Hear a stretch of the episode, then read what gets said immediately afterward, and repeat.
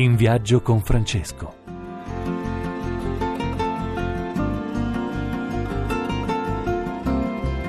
Buongiorno cari amici e buona domenica. Chi vi parla è Padre Enzo, un pace e bene e oggi sono in compagnia di alcuni amici, Don Marco Pozza, Don Davide Banzato e il nostro Don Piero Damosso. No, io sono sposato, sono laico. È il nostro è una battuta, cari amici, è il nostro, il nostro Piero Damosso.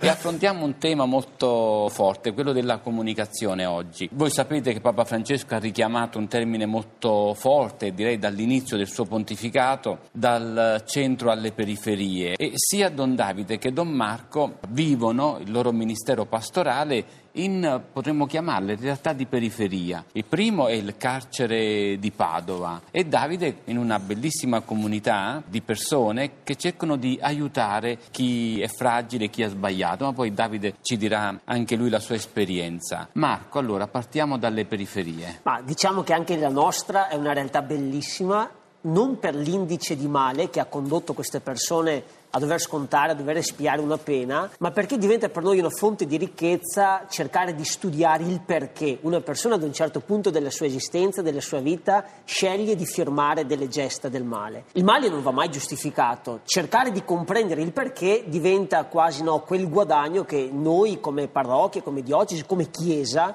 e come cristiani anche siamo invitati ad andare a prenderci in queste realtà. La nostra è una delle realtà di periferia che è sempre esistita come è sempre esistita la periferia, solo che magari in questi ultimi anni è tornato un po' di moda questo concetto, ma è bellissimo che torni di moda perché? Perché probabilmente eh, la vera ragione per la quale Papa Francesco sin da subito ha premuto l'acceleratore, ricordiamoci che il primo viaggio che lui ha fatto è stato quello di andare a lavare i piedi ai detenuti del carcere di Casal del Marmo qualche giorno dopo Creando che si era uno scombussolamento anche a Roma. Eh, certamente no, ma eh, forse adesso noi oggi scopriamo il perché anche di questo scombussolamento, perché è stato quasi un invito ad andare incontro a quella carne sofferente, a quelle vite frastagliate, a quelle biografie che si sono spezzate, perché? Perché probabilmente sulla scia di San Paolo, laddove il peccato ha abbondato, ha sovrabbondato la grazia. E quindi io mi rendo conto, pur venendo da un contesto senza misericordia come quello del nord-est, dove magari il diverso, chi ha sbagliato, la persona foresta viene viene tacciata di rimanere a casa sua, di rimanere nei propri sbagli. Questo per me è stato il più grande paradosso che mi si toccato nella, nella mia esistenza, ma anche nella mia biografia di sacerdote e anche di teologo, lo sottolineo. Perché? Perché mi sto rendendo conto che elaborare una teologia tenendo i piedi piantati dentro al fango, certo che ci si sporca, però si guadagna quella verità della notizia, dell'informazione che una vita perfetta oggi non riesce più a darti. E scopre una cosa meravigliosa, che l'imperfezione, le imperfezioni come le cicatrici, eh, rendono anche più credibile una storia storia. Davide.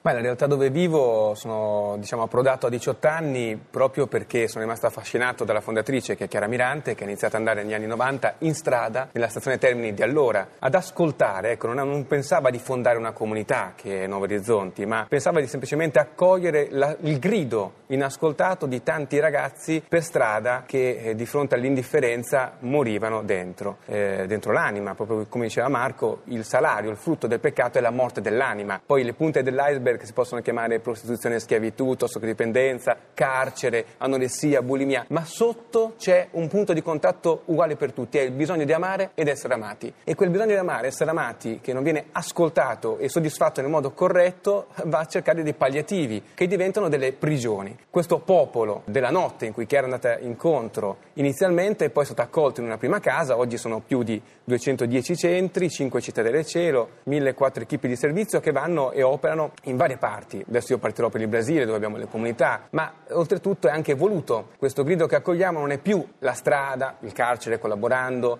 o eh, altri ambiti di disagio, eh, diciamo, plastico evidente. A volte sono le scuole, molto spesso le scuole in cui andiamo continuamente, dove troviamo lo stesso tipo di grido. A volte può essere anche una persona che apparentemente è un manager affermato, ma dentro muore perché sta vivendo in un sistema in cui la sua anima non respira. Ecco, questo è il principio e anche la parola nuovi orizzonti è un po' simbolica perché cerchiamo di dare un nuovo orizzonte alle vite che incontriamo. Attraverso cosa? Attraverso il Vangelo, come esperienza che ti risana se sei credente, con la, l'approccio anche superiore della spiritualità e della preghiera. Se non sei credente, attraverso quei consigli che un uomo straordinario per un credente come Gesù ha dato nel Vangelo. L'orizzonte cos'è? Il punto di contatto tra la terra e il cielo. Un Cerchiamo di, di fornire questa via a tutti coloro che incontriamo. Piero, intanto vorrei chiedere un commento a queste prime affermazioni che sembrano molto forti. Sì, mi colpiscono molto queste parole sull'imperfezione, sulla consapevolezza dell'imperfezione, perché se noi come operatori della comunicazione avessimo sempre questa consapevolezza, il nostro sguardo sulla realtà eh, non sarebbe soltanto più umile, ma sarebbe anche capace di raccontare veramente i problemi in maniera più completa. Non dico in maniera perfetta, io non credo che la perfezione esista neanche diciamo, nella, nella costruzione di un lavoro. Una delle cose che mi ha colpito di più di Papa Francesco a proposito del carcere, quando disse in un'intervista che tutte le volte che entra in un carcere lui pensa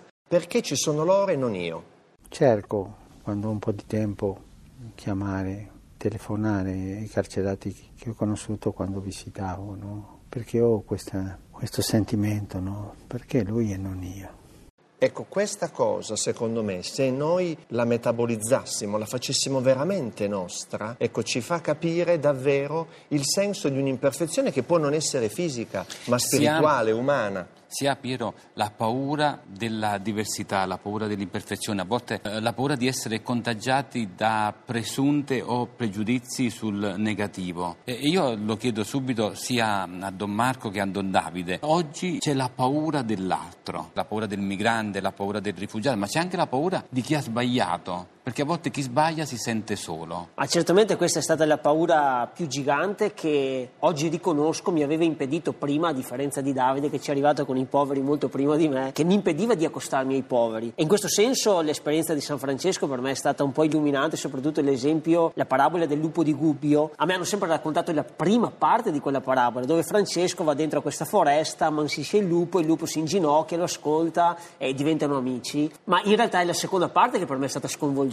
ovvero sia quando Francesco è rientrato a Gubbio, ha bussato alle porte della gente e ha detto guardate adesso fidatevi voi però, il lupo non fa più paura, dategli una chance. E a me risulta dalle fonti francescane che quando il lupo è morto a Gubbio hanno fatto un lutto cittadino, perché? Perché si erano affezionati a questo lupo. Ecco, la paura del diverso io ho scoperto perché a me faceva paura per esempio la figura del detenuto che a casa mia era il diverso per eccellenza, perché ad un povero un panino non ci si dà, da una, da una persona magari che arriva dall'Africa compra un accendino, ma il detenuto era sempre qualcosa che si inceppava. Perché? Perché incontrando il detenuto ho scoperto che anch'io sono un peccatore. La grazia più grande che io ho avuto in questi anni di sacerdozio, che mi ha permesso anche di intercettare la vita di Papa Francesco, è stato proprio fare della mia vergogna, la vergogna di un ragazzo che ha sbagliato, di un prete che ha sbagliato e chissà quante volte sbaglierà, il mio punto di forza. Per me è stato sconvolgente la comunicazione di Papa Francesco quando un giorno disse la vergogna è la grazia più grande che noi possiamo chiedere a Dio. E da questo punto di vista ho scoperto che è vero che si può uccidere per esempio una donna,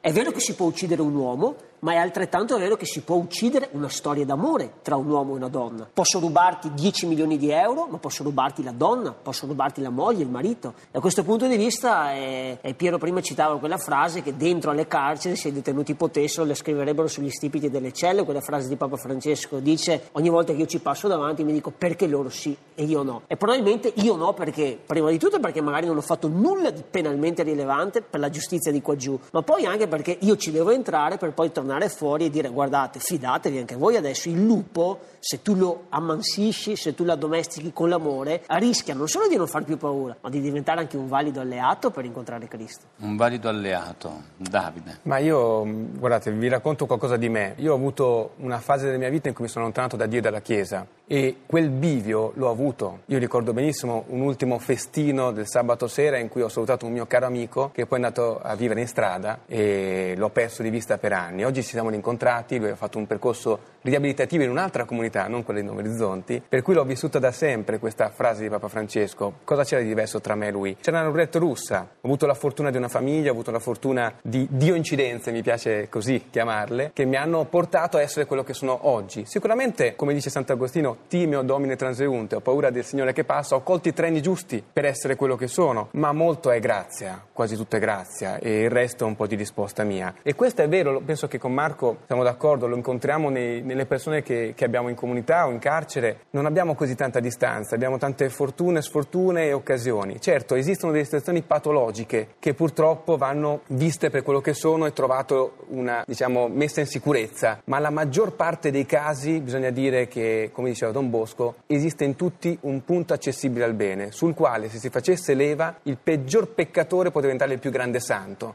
E questo è l'investimento che facciamo, anche in comunità, quello di investire su quel potenziale di bene che c'è. E le persone cambiano, cambiano davvero. Se uno crede in loro, gli dà fiducia, gli dà stima, riacquista terreno e quella persona può diventare, io ne ho tanti, ovviamente sono fratelli per me, con cui vivo. Piero, l'ultima battuta. Credo che eh, quello che ci hanno detto Davide e Marco ci fanno capire proprio che tra la terra e il cielo eh, c'è una, una collaborazione e come dire, c'è una una porta girevole, no? Si può passare dalla terra al cielo e viceversa e questo ci dà il senso anche dell'incarnazione del cristianesimo nella realtà, perché loro con la loro testimonianza, con i poveri in lotta contro le dipendenze Davide, con i carcerati eh, Marco, ci fanno vedere l'erba dalla parte delle radici e questo per i giornalisti è molto importante. Investire allora cari amici, la parola chiave che ci consegniamo è proprio questa, sapendo c'è un antico adagio che dice così che in ogni casa o di legno o di noce c'è la sua croce, la croce ci dice proprio investi sull'amore, investi su questo sguardo nuovo, sulle persone che ti circondano. Vi auguro buon viaggio, chi sta cucinando a casa continuate, buon pranzo. Potete riascoltare la puntata su raiplayradio.it, un approfondimento anche su sanfrancesco.org. Per chi vuole c'è la mia pagina Facebook Padrenzo Fortunato e rimanete con noi su Radio Rai 1.